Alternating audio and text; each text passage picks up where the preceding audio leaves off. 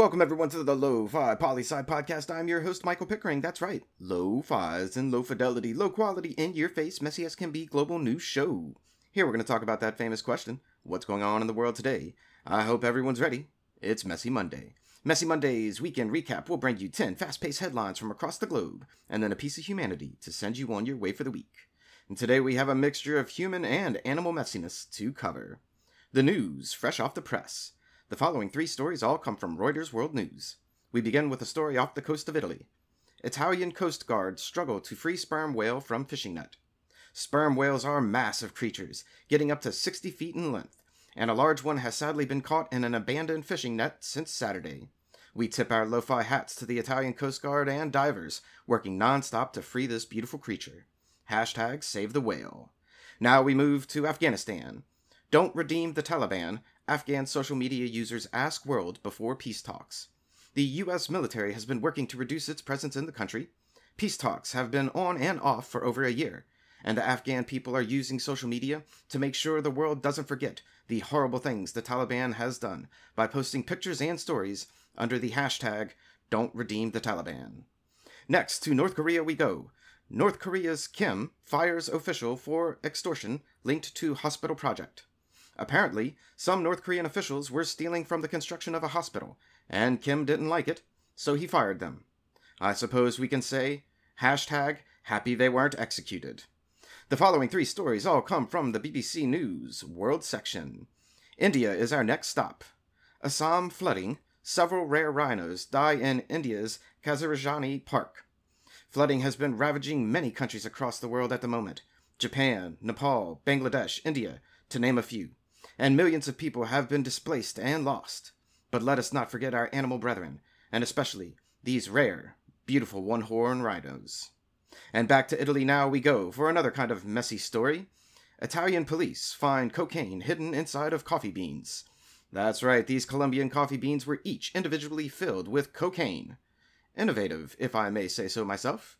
And how many of you lo-fi listeners always buy that Colombian roast coffee at the stores?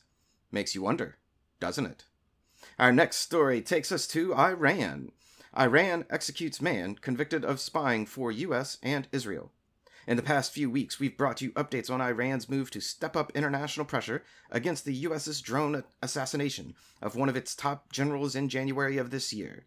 The individual in the headline is reported to be the spy that gave the general's location to the U.S.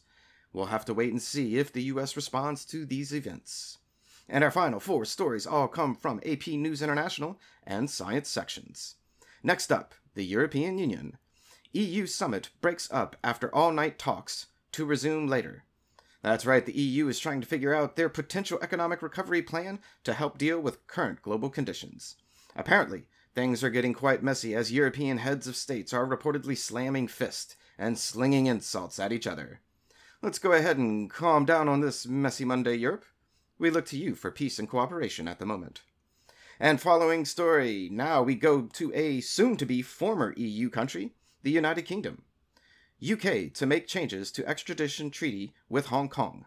That's right, in the most recent escalation of tensions based on the new Hong Kong security law pushed through by Beijing, the UK will no longer extradite people to Hong Kong that are in the UK for prosecution.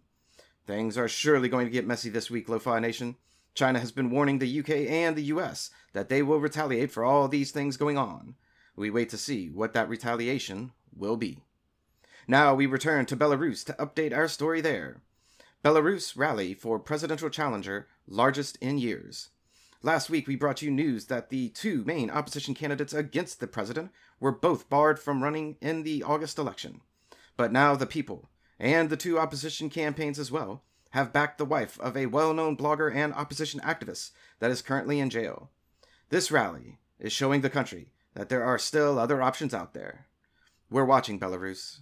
We're watching. And a last piece of news to send you on your way for the week. To Ecuador we go and our wonderful animal friends. Ecuadorian hummingbirds chirp ultrasonic songs of seduction. You heard me right, lo-fi listener. These hummingbirds can sing, or rather hum maybe, at frequencies other birds or humans cannot hear, and apparently this ultrasonic humming is a song of seduction for our feathery friends. So as you go out into the world this week, maybe be careful who you hum around. Or maybe hum a little louder, if you're into that kind of thing. And that's a brief snapshot of what's going on in the world today. Stay tuned for tomorrow's episode of Tuesday's Top 10. Always remember that Lo-Fi Poli-Sci is more than just me. It's the we that we be. Write in with questions or comments to lofipolisci@planetmail.com. Thanks for listening. Stay safe. Wash those hands. And I'll see you on the next episode of the Lo-Fi Poli-Sci Podcast. Pickering, signing off.